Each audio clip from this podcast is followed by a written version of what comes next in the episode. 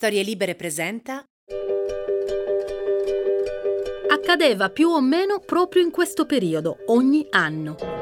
Prima comparivano i cartelloni fluorescenti e coloratissimi, affissi un po' ovunque, sui muri e sugli autobus della città. Li potevi vedere da lontano, ritraevano sempre e solo il viso in primissimo piano di questa donna che sorrideva beffarda. Occhi cerchiati dall'eyeliner, rossetto brillante, un neo sulla guancia destra, un altro sotto il labbro a sinistra, capelli nerissimi, raccolti in un nido a forma di turbante. Poi vedevi comparire in lontananza, solitamente in una zona lontana dal centro, un tendone enorme a righe con tantissime lucine e dei camioncini con altoparlanti giravano per le strade della città continuamente, lanciando biglietti con delle tigri disegnate e ripetendo dai megafoni che sì, finalmente il circo era arrivato.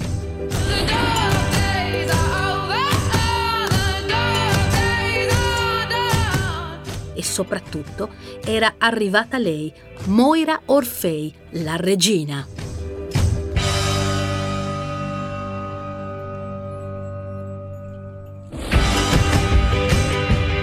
Benvenuti a Morgana, la casa delle donne fuori dagli schemi.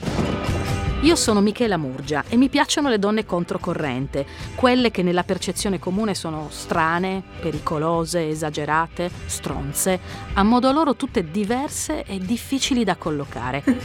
Forse sono donne che non sposereste o non vorreste come amiche, però mettetevi l'anima in pace. Non sono mai stati questi i loro obiettivi. Vogliono piacersi, non compiacervi. Questo spazio si chiama Morgana perché le rappresenta tutte, un po' fate e molto molto streghe, belle e terribili insieme. E incontriamola meglio dunque, la Morgana di oggi. Insieme al circo arrivavano nelle nostre scuole di provincia anche dei nuovi compagni di classe, i figli dei circensi, che avevano nomi esotici ed erano anni luce avanti rispetto a noi. A sei anni una bambina di nome Regina, bionda e bellissima, mi ha regalato il mio primo rossetto lucida labbra e quando il circo ha smontato il tendone se n'è andata, lasciandomi molto più sola. Proveniva da un mondo dove era normale truccarsi a sei anni e indossare costumi incredibili volteggiando su un trapezio. Moira, che a sei anni in realtà si chiama ancora Miranda, è per esempio una cavallerizza incredibile e la sua performance, insieme alle cugine Liana e Graziella, è una delle principali attrazioni del circo di suo padre, Riccardo Orfei, conosciuto come il leggendario clown Bigolon. Un metro e novanta di altezza per 120 kg, bellissimo e gigantesco, che morirà però molto giovane, a 34 anni. I genitori di Bigolon, Ersilia e Paolino, circensi a loro volta, hanno origini sinti, perché la storia degli Orfei inizia nel 1820, quando il bisnonno di Miranda, che è un prete missionario, si trova nel Montenegro per battezzare i bambini del posto. Solo che lì si innamora di una zingara più bella di Esmeralda in Notre Dame de Paris, rinuncia senza troppo dispiacere alla tonaca e va a vivere con lei, quattro cani e un orso in Italia. E voilà nasce il circo Orfei. Sarà lui a lasciare in eredità i libri di magia che arriveranno a Miranda e soprattutto l'arte del malocchio che viene tramandata da Orfei in Orfei. Il malocchio in realtà lei preferisce toglierlo alle persone che farlo perché è una buona, ma più avanti vi racconterò dell'unica volta in cui l'ha praticato contro un uomo che proprio se lo meritava. Nel circo Miranda letteralmente ci nasce venendo al mondo in un carrozzone a Codroipo, un paesino della provincia di Udine dove si esibiva il circo per le feste di Natale nel 1931. Anche la mamma, Violetta Arata, è ovviamente una circense che sospende lo spettacolo giusto il tempo di partorirla. Miranda, che tutti chiamano Mora per via della carnagione e dei capelli neri, è esplosiva fin da ragazzina, tanto che racconterà per fare pubblicità al circo, mio zio Orlando usava me e le mie due cugine, ma tutta la gente veniva dietro a me.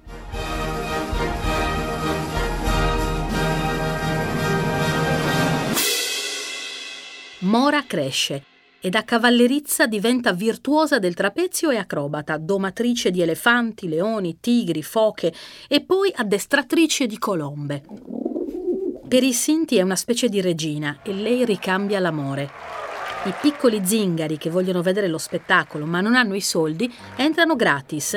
Per loro lei lascia tranquillamente fuori la gente che paga.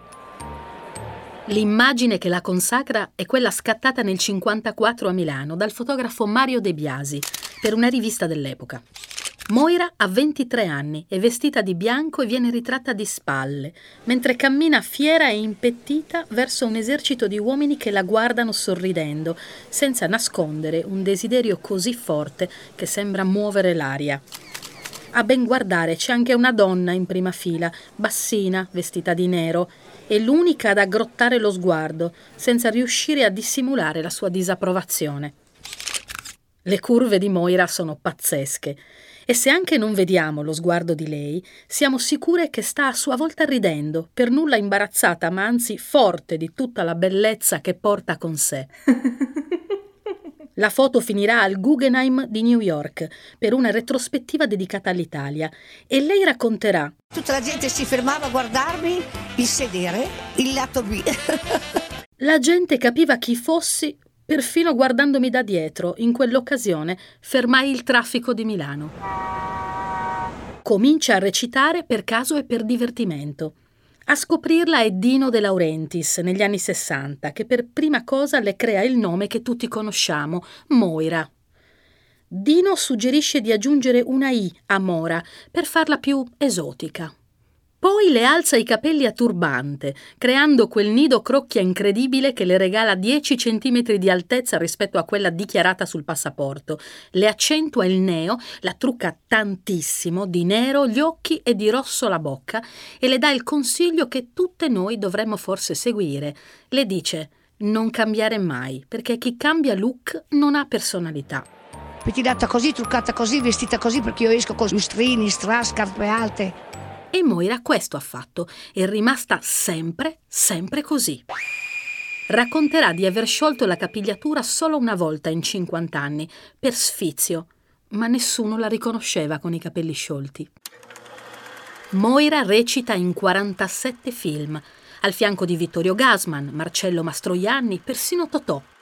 Si specializza nei peplum, dove dal domare gli elefanti passa a domare maciste, dotata di frustino e costumi da odalisca. Le riesce una cosa stranissima. Spazia da Luchino Visconti e Dino Risi a Franco e Ciccio, da Pietro Germi ai fratelli Vanzina. Sarà proprio Germi che la dirige in Signore e Signori a dirle Moira, se tu studiassi recitazione saresti brava come la Loren. Ma lei non ci pensa proprio a stare lontana dal circo. Io amo il circo, non potrei fare il cinema. Non vedevo l'ora di finire il film per venire qui. E sono nata qui e, e le mie radici sono qua. Nel 1961 si sposa con Walter Nones.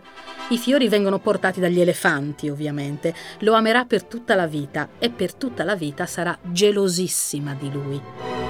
Si conoscono da sempre perché nel circo ci si conosce tutti.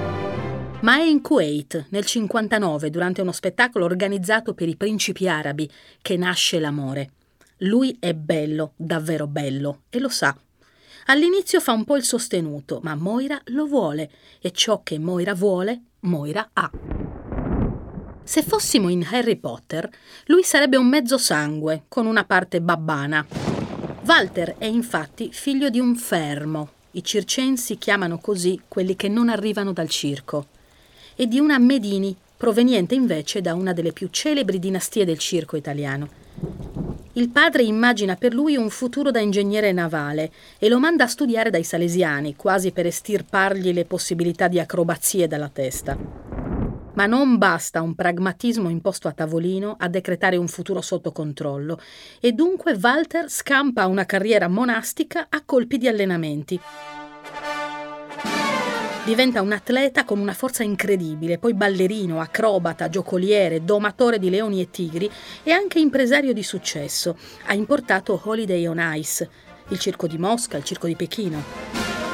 È il primo domatore a introdurre l'addestramento in dolcezza, con il domatore a stretto contatto con le belve, praticamente a mani libere. Dice che per essere un vero domatore bisogna avere il coraggio dell'incoscienza e la coscienza dei rischi, la freddezza, la prontezza dei riflessi e soprattutto la capacità di penetrare nella psicologia degli animali.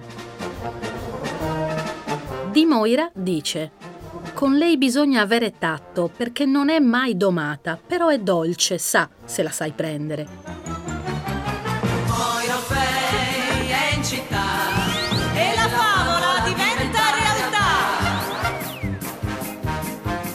Subito dopo il matrimonio fondano un loro circo, il circo di Moira Orfei. Moira Orfei è in città. Che si basa su tre capisaldi della tradizione circense, acrobati, clown e animali.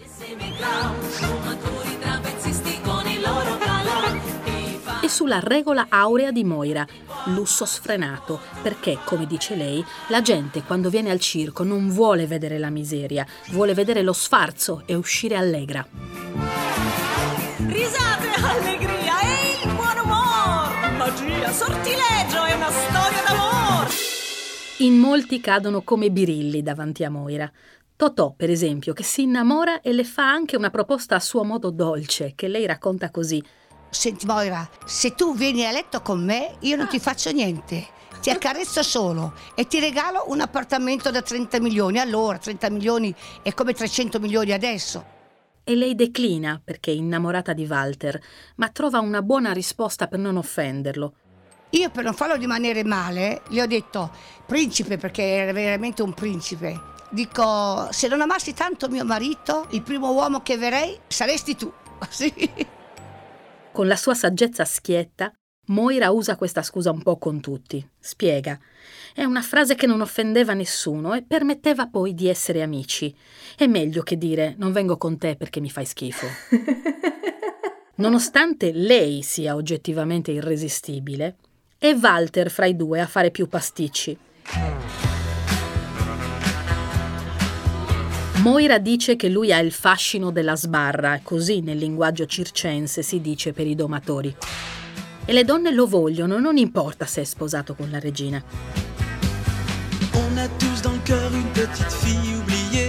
Così lui, che non porta la fede, dice che una volta un leone si è agganciato lì con l'unghia e gli ha quasi rotto il dito, ottima scusa, eh? Ogni tanto sparisce. Moira racconta. E la petite fille chantait. Una volta presi a schiaffi il nano perché gli aveva portato un bigliettino d'amore. Sono sempre stata gelosissima. Un giorno mi sveglio alle 5 di mattina e non lo trovo a letto. Ne ero certa, stava con la trapezzista. Esco e lo aspetto fuori dalle stalle degli animali. So che è lì con lei. Prendo una tanica e butto la benzina tutto intorno. Avevo già il fiammifero acceso, mancava poco e mi facevo 30 anni di galera. Ma lui esce, la calma e lei lo perdona. Rimangono insieme per tutta la vita, con qualche cerino acceso ogni tanto come ammonizione che non si traduce mai in punizione. E hanno due figli, Lara e Stefano, che vengono naturalmente battezzati, come nella migliore tradizione circense, nella gabbia dei leoni. I film le servono per mantenere il circo, guadagna bene e può investire per creare con Walter numeri sempre più innovativi. Con il tempo i film che le propongono diventano però sempre più brutti, ma anche più divertenti, aggiunge lei, a onor del vero. Così Moira diluisce sempre più le sue apparizioni, raccontando al cinema vai avanti con le raccomandazioni, al circo devi provare 4-5 anni un numero, davanti a una tigre non c'è raccomandazione che tenga. Il circo di Moira fa 400 spettacoli all'anno e tournée ovunque. Insieme coi loro animali, lei e Walter attraversano il mondo. Nel 1978 rimangono bloccati per sei mesi con 100 artisti e 50 animali in quella che all'inizio della tournée si chiamava Persia e alla fine Iran. Racconta Moira. Eravamo là con il circo, che però non si chiamava Moira Orfei, avevamo scelto il nome sbagliato, Circo Occidentale, ma facevamo un successo pazzesco, finché c'era lo Shah. Poi comincia la rivoluzione, arriva quel Khomeini e diventiamo fuori legge perché abbiamo le ballerine, siamo peccatori, roba da matti. Khomeini mette al bando il circo, brucia tutto, ordina di uccidere gli animali, non riusciamo a tornare in Italia. Così uccidiamo i cavalli per dar da mangiare ai leoni, che muoiono lo stesso comunque. Solo gli elefanti si salveranno. Nel frattempo ottengo un visto per tornare da sola in Italia e chiedere aiuto a Giulio Andreotti, che all'epoca è presidente del Consiglio. Mi presento da lui con i giornalisti, ma lui mi risponde con sufficienza. E, se dovessi salvare tutte le ditte in difficoltà, Moira a questo punto diventa una belva e si mette a urlare con i giornalisti, tra cui Feltri, che la trattengono per impedirle di picchiare Andreotti. Alla fine arriva Achille Lauro a risolvere la situazione. Dà a Moira la nave Silvia per riportare in Italia personale, animali e attrezzature rimaste. E Moira, prima di chiudere tutto l'affare, fa a Giulio Andreotti una cosa che non aveva mai fatto prima, e cioè pratica contro di lui il primo malocchio della sua vita. Non siamo sicuri che sia l'unico che lui abbia ricevuto, questo va detto, ma diciamo che in questo frangente Giulio se l'era proprio cercata. Il fatto che non abbia fatto un grande effetto indica che probabilmente tra i due il mago più forte era lui. Con i suoi animali Moira finisce anche in Vaticano portandosi 26 cavalli, 7 cammelli, qualche lama e 8 elefanti, lì in piazza San Pietro, per prendersi la benedizione di Giovanni Paolo II e dividere con lui i baci sulla mano della gente accorsa un po' per il Papa e un po' per la badessa del circo. Tra le avventure di Moira c'è anche la tournée dell'84 in Libia, che lei racconta così. Gheddafi arriva al circo tutto mascherato e si porta la famiglia, moglie e i 15 figli. A un certo punto arrivano in pista i coccodrilli, a pochi metri da loro. In mezzo secondo escono 20 guardie armate con le pistole. Walter era morto dalle risate.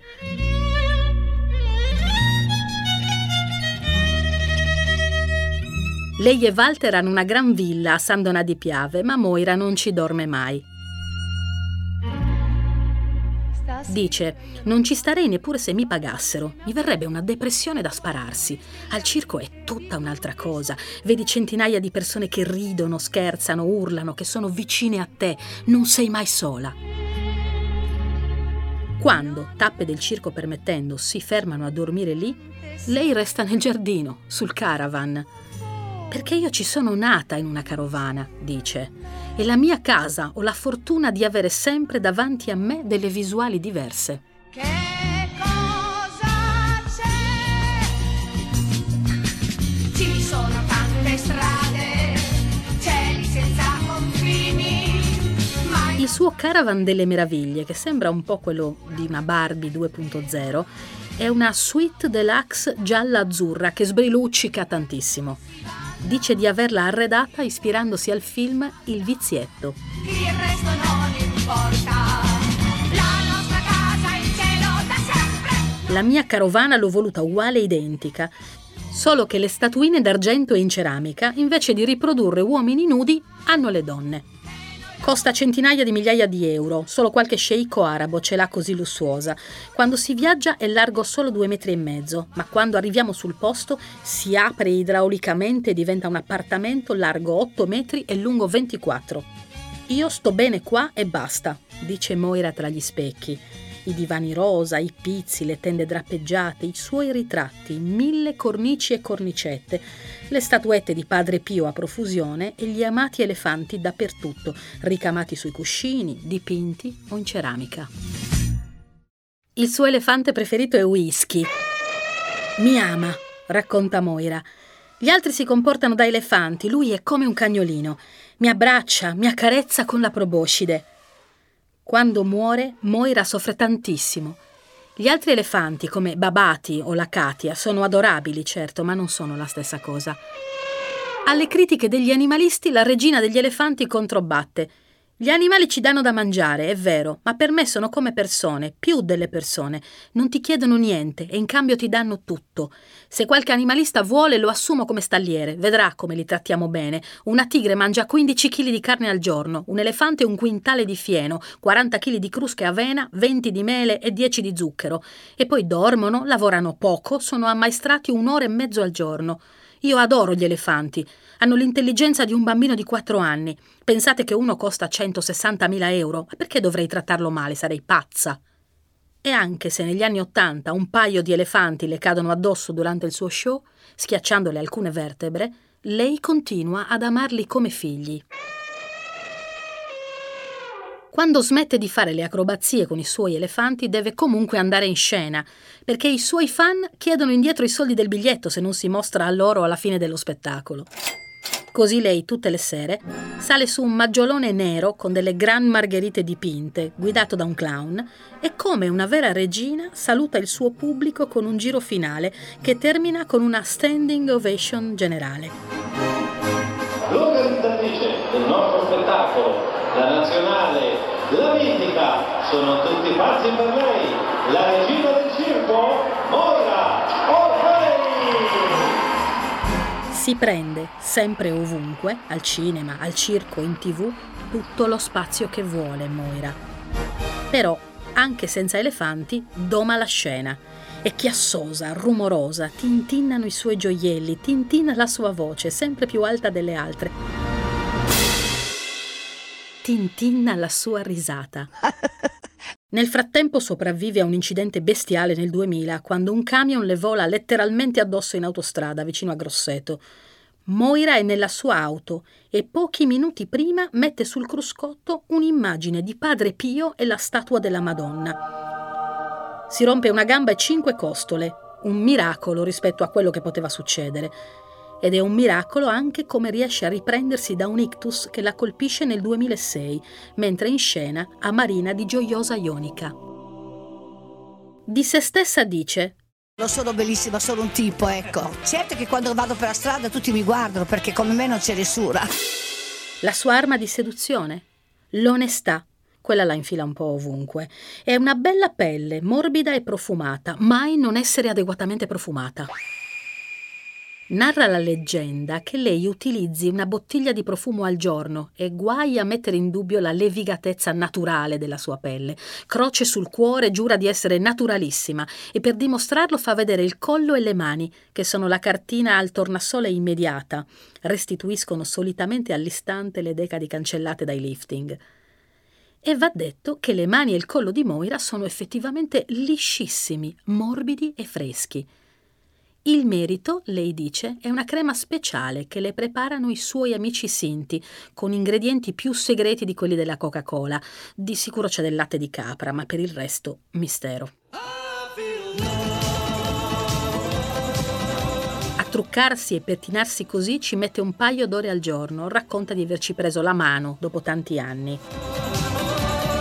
Essere da sempre un'icona gay le piace, appoggia e sostiene le loro battaglie dicendo io sono truccatissima, vestitissima, pettinatissima, insomma sono donnissima e loro si rispecchiano in questa mia femminilità esasperata. Io li amo e loro amano me, sono miei fratelli.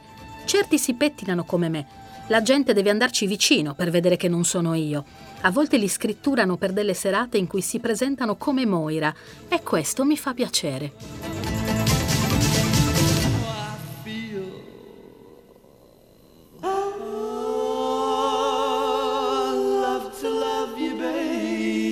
L'unica cosa che non le fa piacere è festeggiare i compleanni.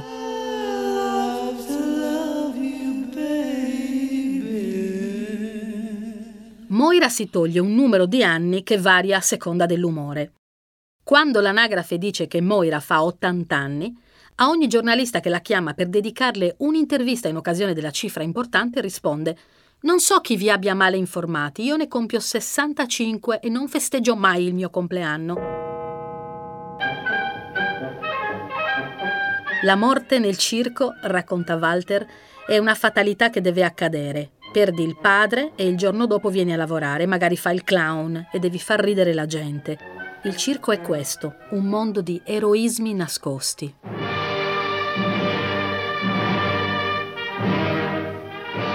La fatalità accade a Moira il 15 novembre 2015, un mese prima di compiere 84 anni, così almeno rimarrà 83enne per sempre, che per lei fa una certa differenza.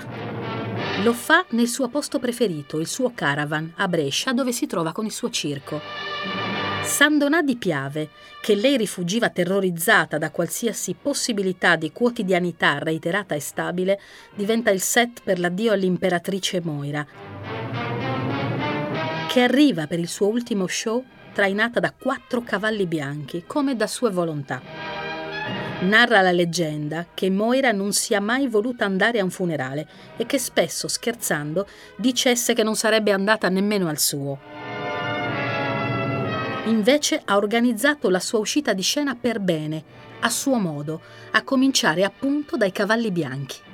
La camera ardente è profumatissima. Tantissime boccette del suo profumo preferito, Mitsuko, sono state spruzzate nell'aria. Un teleschermo gigante proietta in loop spezzoni dei suoi film, sue immagini iconiche e ovviamente le musiche del circo. A salutarla arrivano in centinaia di migliaia di persone, compresi Alberto e Stefani di Monaco. Walter morirà poco meno di un anno dopo. Le ceneri di Moira sono conservate nel luogo a lei più caro, il suo caravan, che segue imperterrito il circo, che continua a portare il suo nome. Una volta in un'intervista le hanno chiesto che epitaffio avrebbe voluto e lei scherzando ha risposto Qui c'è Moira Orfei che ha fatto fermare tutta Milano per il suo culo. Sono stata l'unica, nemmeno Sofia Loren ha fatto fermare tutta Milano. Francesca Vecchioni, ideatrice e animatrice del Diversity Media Award, che è il premio che ogni anno in Italia cerca la rappresentazione della diversità in tutti i media e premia i casi in cui la trova raccontata bene, raccontata al di fuori dagli, degli stereotipi o almeno dentro una ricerca che mira a superare questi stereotipi. Ecco, prima di farti la prima domanda devo fare un esordio su Moira Orfei.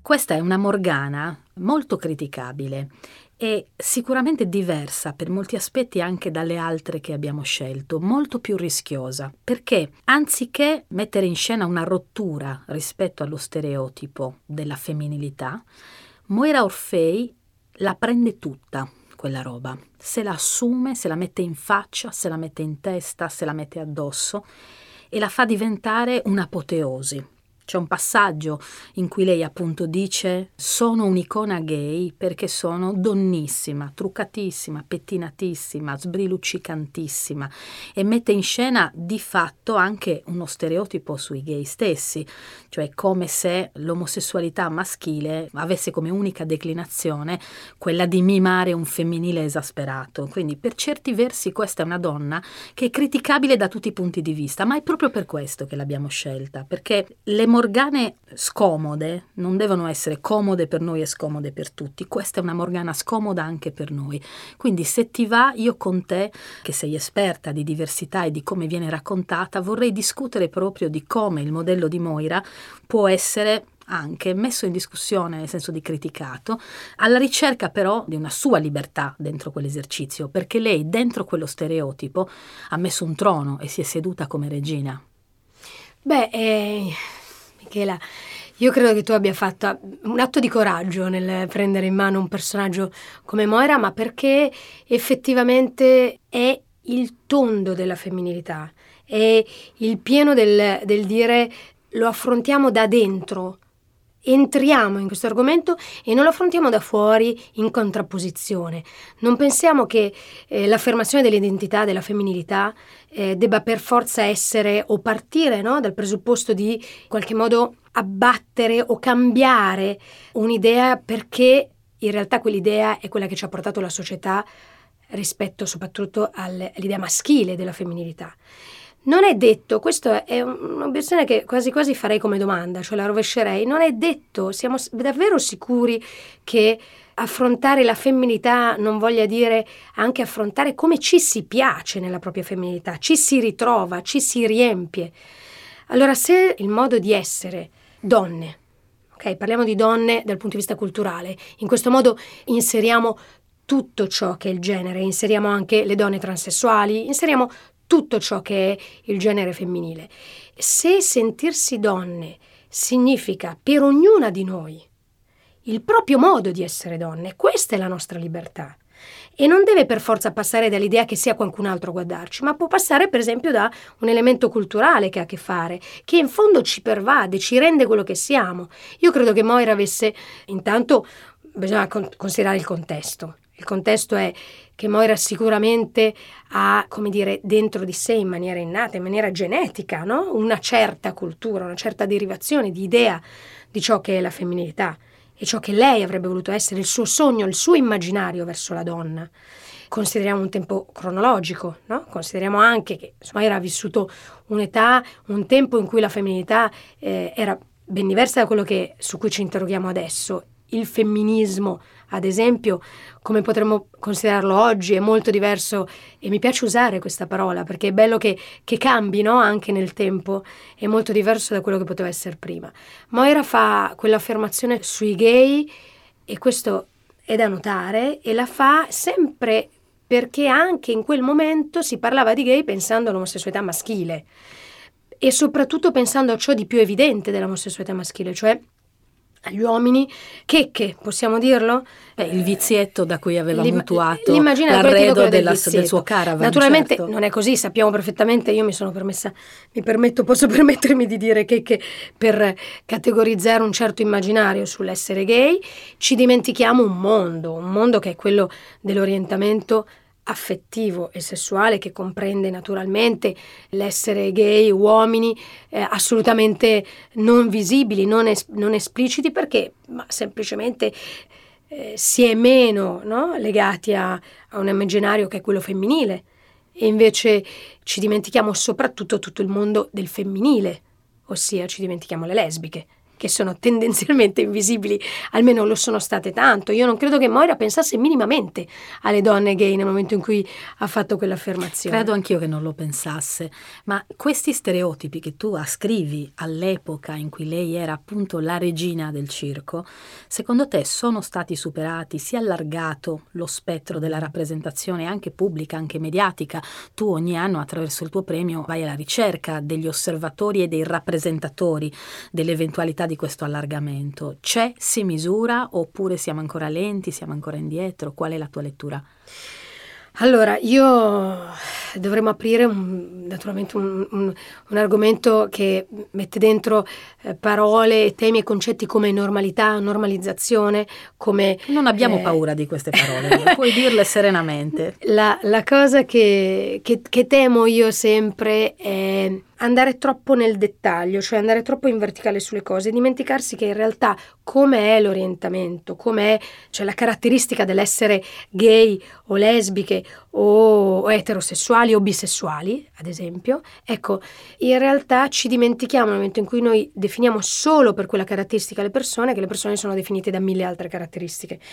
In un certo senso vorrei alzarlo un pochino il discorso, ossia forse questo è il momento in cui dobbiamo iniziare a considerare che ognuno di noi è rappresentato non solo da una caratteristica, non solo da un'immagine che, che, dà di sé, quindi non solo per il fatto che, che, è gay, ad esempio, o potrebbe essere una persona disabile. Ecco, ognuno di noi è rappresentato da, da tante caratteristiche. Il mondo dei media in questo momento lentamente, con grande lentezza, inizia a mostrare soprattutto per esempio le serie tv, immagino questo, a volte anche i programmi televisivi iniziano a mostrare più persone che hanno in qualche modo delle caratteristiche che sono divergenti, tra virgolette, dalla norma, dalla normalità. Il fatto di far vedere la realtà così com'è, cioè di far vedere la ricchezza della società, pian pianino ci dovrebbe portare quello che speriamo tutti a eh, iniziare a considerare com'è realmente la società, cioè che va il, il fatto dell'essere così varia, così eterogenea, il fatto che a un certo punto ci dimenticheremo di una caratteristica come l'orientamento o come l'età o come la disabilità o come l'etnia. Ma tu pensi veramente che questo accadrà? Tu non pensi che marcarci per similitudini e quindi additarci per differenze sia quasi un modo naturale di stare insieme, che le eh. persone alla fine si assemblino per quanto si somigliano e si indichino per quanto si differenziano? È assolutamente così. Il nostro percorso è, è vero questo, nel senso che il nostro percorso cognitivo è quello di andare a cercare chi ci assomiglia perché ci semplifica la vita poter comunicare con chi ha lo stesso modo, eh, lo stesso, diciamo, non so, background culturale, le similitudini, ciò che eh, non ci rende difficile poter arrivare a comprendere l'altro e ciò che ci porta a crescendo a creare un, un, gruppo omogeneo, anche una sfera omogenea di contatti che abbiamo, di relazioni. Se pensi alla differenza tra un bambino e una bambina, i primi anni della vita di un bambino o di una bambina è caratterizzato dalla sua, et- dalla sua frequentazione eterogenea, dal fatto di non fossilizzarsi, di non chiudersi, perché eh, guarda veramente qualunque cosa e, e prende atto di una realtà che è varia, che è differenziata. Man mano che andiamo avanti e cresciamo, in realtà andiamo noi stessi a strutturarci in bolle che possono essere quelle ormai virtuali, social, e lo sappiamo benissimo, aiutati dagli algoritmi naturalmente, ma anche in bolle che sono parte delle nostre scelte. Scegliamo naturalmente chi seguire, che amici avere che lavoro fare anche banalmente. Ecco, mi hai aperto un mondo dicendomi che i bambini assumono il mondo attraverso la categoria della varietà. Mi illumini un versetto del Vangelo in cui Gesù Cristo diceva se non diventerete come bambini non entrerete nel regno dei cieli. Vedi che mi... hai, una, una, dimensione teologica questa affermazione. Ma Eppure una cosa voglio... I bambini sono una dimensione teologica, va bene, le bambine tu spesso. Le hai e quindi lo sai. Però voglio, voglio farti una provocazione su questo. Se è vero che procediamo per similitudine e cerchiamo, per non complicarci la vita, persone persone che non ci mettano troppo in discussione, non ci che spostino non ci troppo. Non ci facciano eh, paura. esatto, non ci minaccino e non ci facciano paura. Allora, per quale motivo poi finiamo a guardare adoranti figure come Moira che sono assolutamente fuori dalla norma, nel senso che se esiste una definizione di sopra le righe che possa avere un nome e un cognome, quel nome e quel cognome sarebbero il suo. Che cos'è che ci affascina nei freak? Se, stando dentro la fascia della normalità, perché ci piace guardare non soltanto dimenticare la disabilità, ma ammirare invece l'iperabilità, la rappresentazione estrema di quello che è la nostra normalità. Allora ti do due risposte. La prima è che noi siamo abituati nella realtà a vedere gli apici, i picchi, e quindi notiamo tutto ciò che si differenzia moltissimo dalla norma e quindi tutto ciò che è freak a noi appare, ci rimane, ce lo ricordiamo è il meccanismo mentale che usiamo anche per ricordare le cose in generale. Ci ricordiamo, non so, un mega incidente, poi e ci sembra che le persone possano più facilmente, per esempio, morire perché cascano con l'aereo e ci dimentichiamo che invece la maggior parte delle morti, non so, avviene per boh, casi di asma, ad esempio, perché sono là, no? Perché sono noiosi, no? È qualcosa di molto più piatto. Tutto ciò che emerge dalla realtà, tutto ciò che si differenzia, in realtà si nota. Non credo che Moira non volesse questo, Moira voleva farsi notare e quindi ci sta. L'altra cosa che ti posso dire è una domanda, te la rigiro. Cioè, tu noti e ti affezioni a Moira, ma nelle tue scelte di amicizia, nelle nostre, in quelle di ognuno di noi, c'è un elemento che si distanzia così tanto da quello che siamo noi? Perché tendenzialmente noi andiamo sempre a cercare qualcosa che ci somiglia, che è un po' quello che ci porta poi a, così, a rendere un mondo molto omogeneo e per esempio a escludere qualcuno dai social che parla di qualcosa o in modi molto differenti dai nostri. Ed è quello che ci porta a non creare quei ponti che richiedono tanto sforzo, tantissimo, per cercare di capire l'altro e parlare con l'altro. Tu questo sforzo lo fai quotidianamente nella tua attività politica, sociale, perché quello che fai è il tentativo, come dire, di attuare una diversa politica della differenza. E ti faccio una domanda che è provocatoria e ha provocato anche me mentre stendevamo appunto il testo assieme a Chiara Tagliaferri su Moira Orfei. Da un lato la relazione che Moira ha con Walter è una relazione del tutto standard per quegli anni, cioè c'è un uomo traditore eh, con una donna per quanto bellissima che però gli è fedele ed è gelosissima di lui, a cui lui sistematicamente mette le corna. Lei racconta di queste scene passionali quasi da film, con taniche di benzina, con attese fuori dall'alcova. Ecco, dice che lui ha il fascino della sbarra, che oltre a essere un significativo doppio senso, evoca, evoca il domatore e quindi evoca l'immagine delle donne come animali da domare. E lui parla di lei come se fosse una bestia e dice non è mai veramente domata. Ecco, a partire da questa cosa super tradizionale dove l'uomo è colui che doma il lato selvaggio della femmina, la donna descritta come una creatura più vicina al mondo istintuale di quanto non lo sia lui, che invece ha lo strumento culturale in mano per renderla una bestia obbediente, e dall'altro lato però lei inverte il ruolo quando si tratta di attraversare Milano e col suo culo, che lei considera il suo strumento evidentemente, ammaestrare tutti gli uomini che in quel momento la guardano. Quindi è come dire, dentro quello stereotipo di rapporto uomo-donna, alle donne è dato un ruolo, ma quel ruolo dà alle donne anche un potere, ed è il potere del desiderio. È molto facile dal punto di vista delle femministe, e te lo dico dal mio, giudicare l'uso di quel potere del desiderio, perché noi siamo spesso tentate di condannare le donne che lo fanno dicendo aderisci allo sguardo maschile e utilizzi gli strumenti con cui l'uomo ti costruisce come figura femminile sociale. E vorremmo tutte che questo non fosse l'unico modo di esercitare un potere, ma nel momento in cui fosse l'unico, sarebbe giudicabile che Moira abbia usato il suo culo per fermare Milano e che sia il modo in cui vuole essere ricordata. Hmm. Allora, io metterei un elemento in questo, in questo concetto, che è quello della consapevolezza. Cioè io credo che se noi per un attimo dimenticassimo il genere delle persone di cui stiamo parlando, non potremmo invece trascurare il tema della consapevolezza, cioè della capacità di affermare se stessi in maniera appunto consapevole. Partendo dal presupposto che esistono tutte, no, tutti i temi legati al ruolo di genere, legati a, all'epoca storica, legati alla tradizione culturale che porta in, con sé una donna come Moira, cioè alziamo un pochino la visione di contesto proprio. Potremmo essere in qualunque altra parte del mondo, in qualunque altra epoca e dovremmo fare lo stesso ragionamento in realtà, no? Ma la domanda che ci si pone vera è la nostra paura di donne è quello di, tra virgolette, asservirci a un'idea maschile. Perché? Perché non abbiamo noi la possibilità invece di usare tutti gli strumenti che possono essere i nostri strumenti, ognuno e ognuna indipendentemente da quello che può essere un immaginario collettivo. Beh, eh, Moira in questo senso, e hai ragione a dire è, la, è una Morgana difficile, in questo senso quantomeno ci mette questo dubbio ed è un dubbio secondo me fondamentale.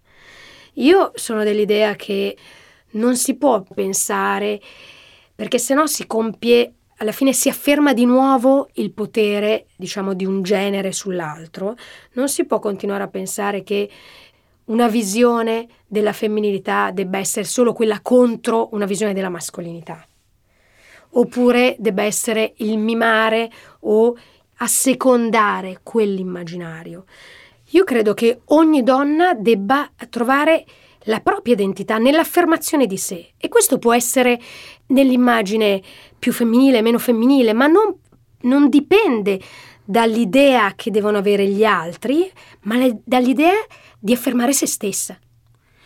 Io credo che Moira abbia fatto questo, perché altrimenti non l'avremmo scelta come Morgana.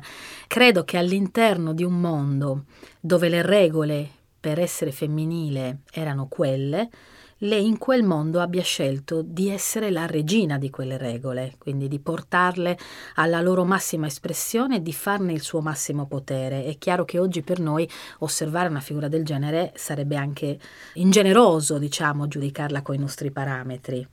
Poi devo dirti anche un'altra cosa. C'è un elemento che adesso sembrerà un giro concettuale, ma secondo me è importante. L'elemento della leadership.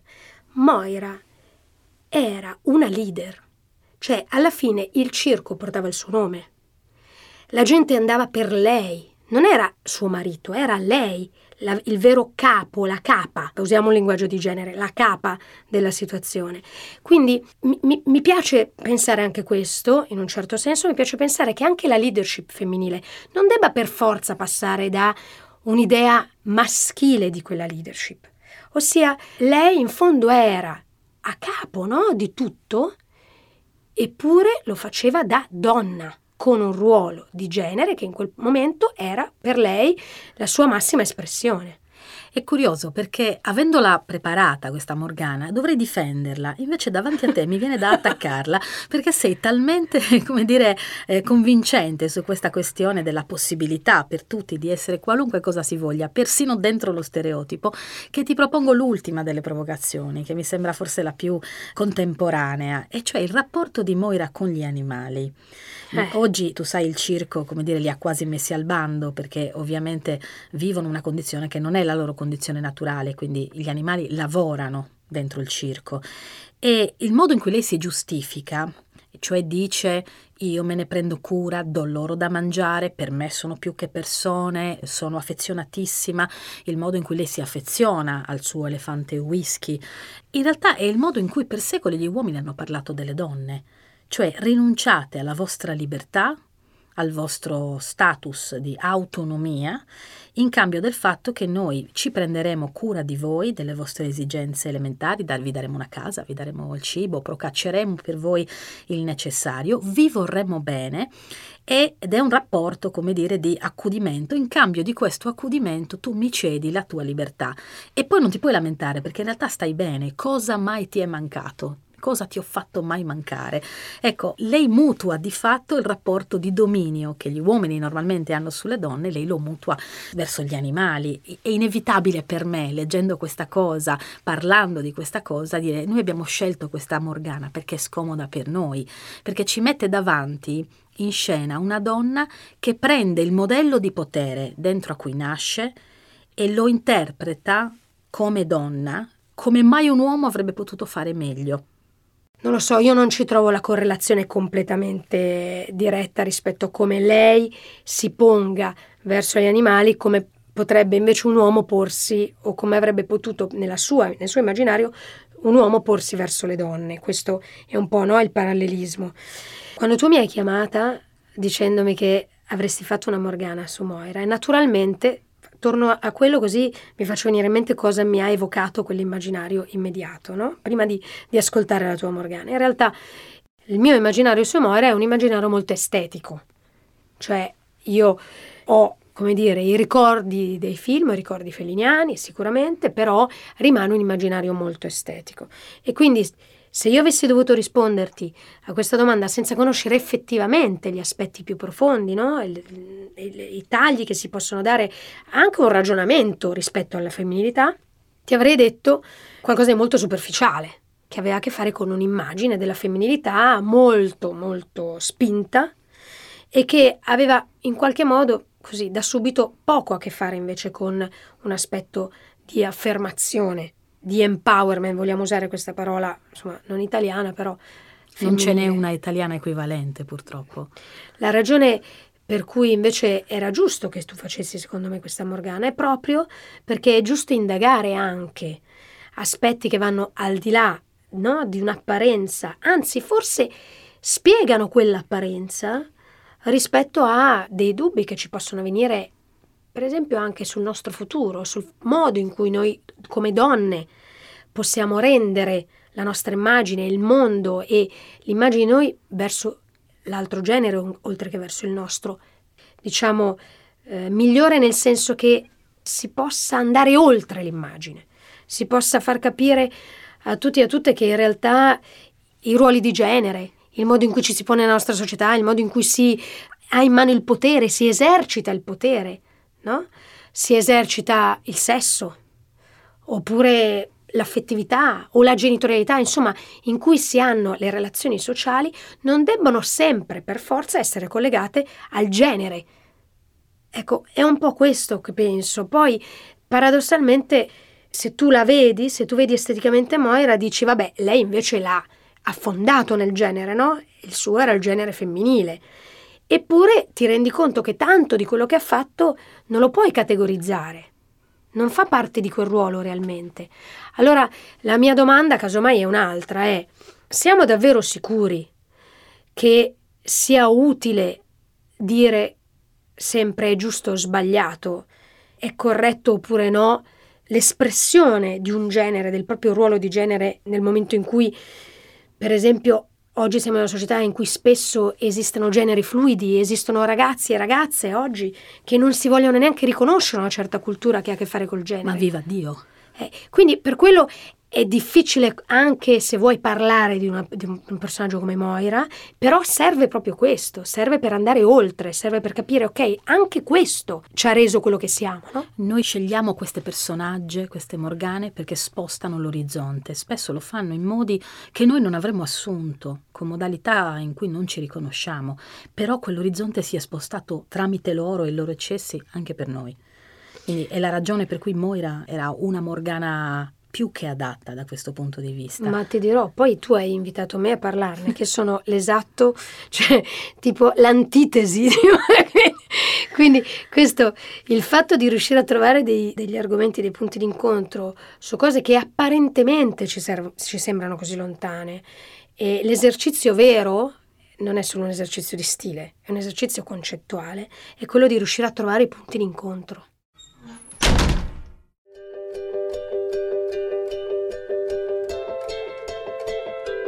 Io ringrazio Francesca Vecchioni e rifletto su questa figura così controversa come Moira Orfei che abbiamo scelto e mi domando, in un mondo in cui l'idea di dominio è quella messa in scena da chi ha la frusta, da chi ha la pista dove tutti si devono muovere, quali siano le domande che debbano guidarci.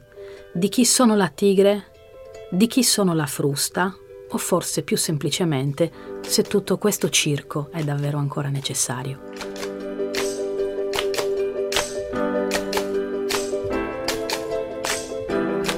Questa era Morgana, la casa delle donne fuori dagli schemi.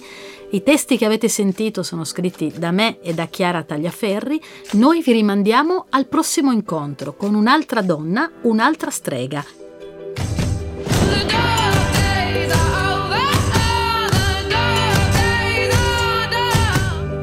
Per sentire le puntate precedenti e quelle future, storielibere.fm.